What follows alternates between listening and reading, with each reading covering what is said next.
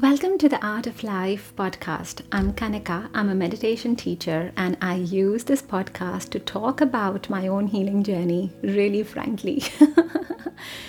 my idea is that I want to share what meditation did for me and just other concepts that I've learned along the way.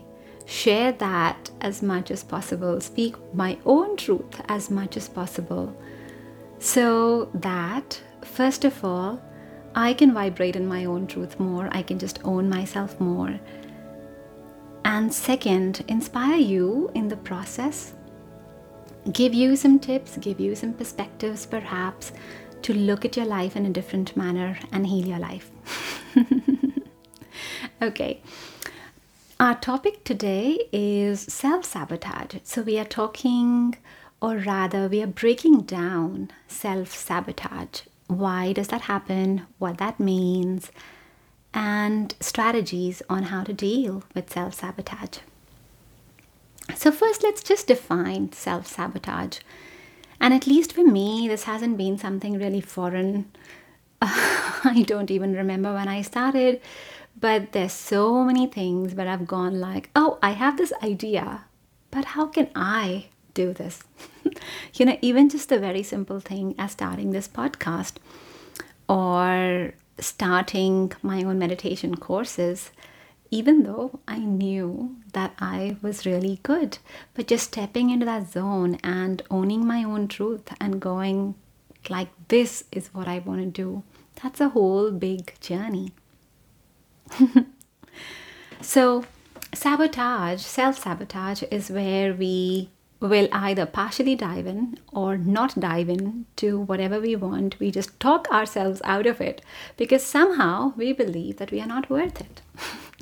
you know that affirmation you've probably heard it goes i am enough but it just does not resonate with us and we don't feel enough we don't feel that our idea has enough value we just don't feel worthy enough we don't feel that we are that intelligent, our story is that special, blah, blah, blah. And so we just don't try it, or we don't try it fully, we don't give it a full shot at all.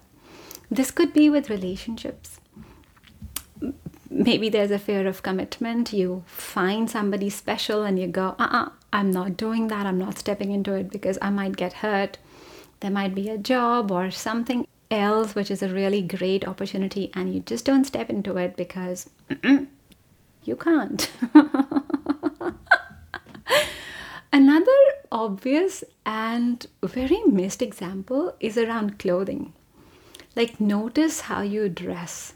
What colors are you wearing? Are you wearing neutrals to just blend in with everybody? Are you wearing colors that you would like? Are you wearing stuff that makes you feel good? Are you dressing for someone outside or are you dressing for yourself? Now, I have a personal share here.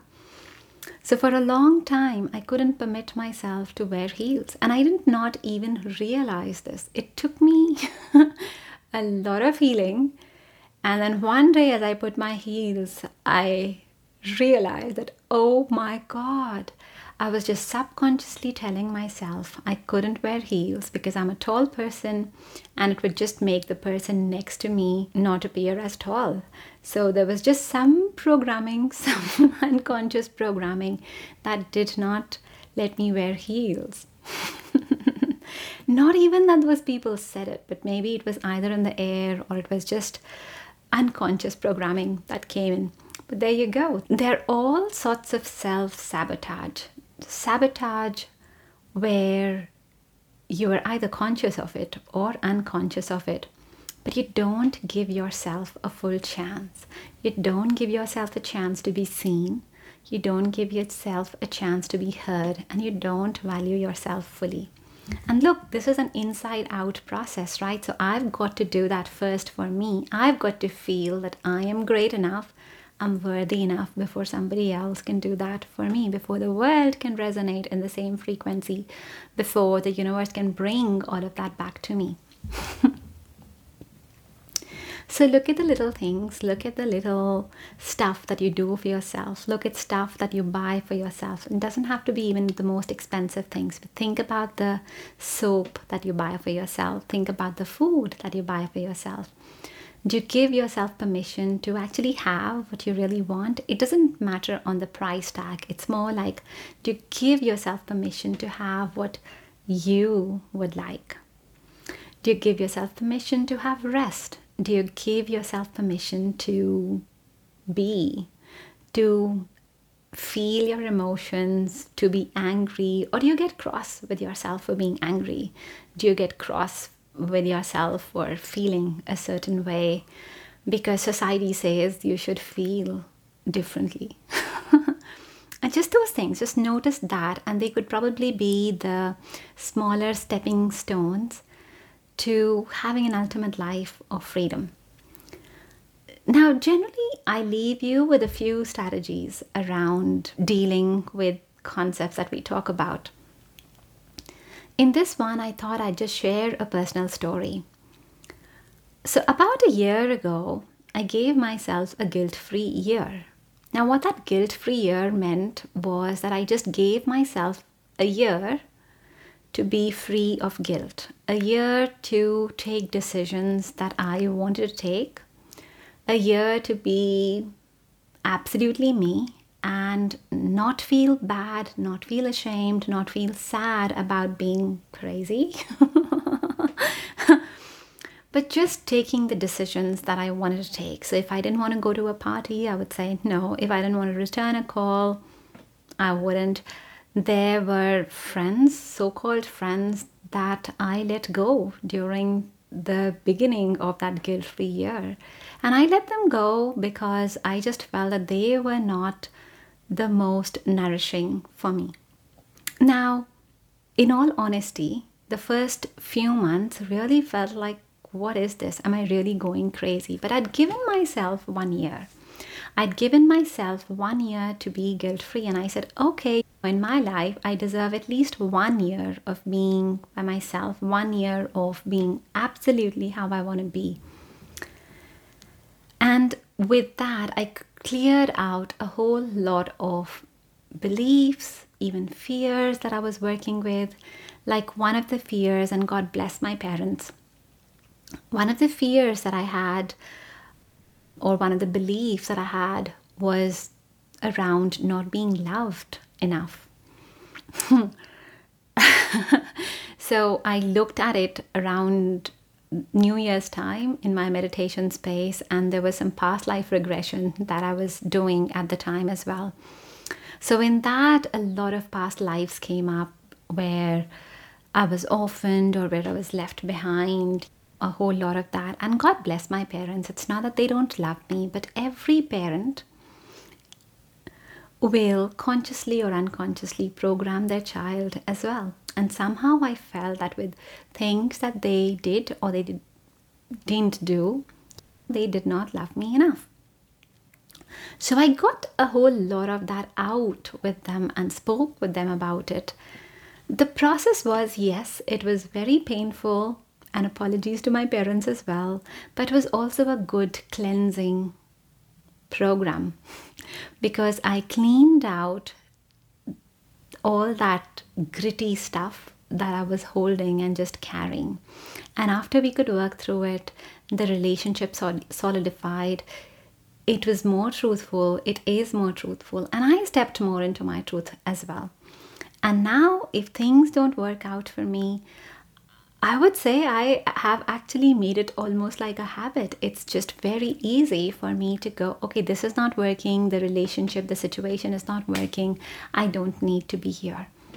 Now, I share this story around a guilt free year very understandingly that you might not be able to do that, and that's okay. But give yourself a guilt free day if you can. Give yourself a smaller portion of this.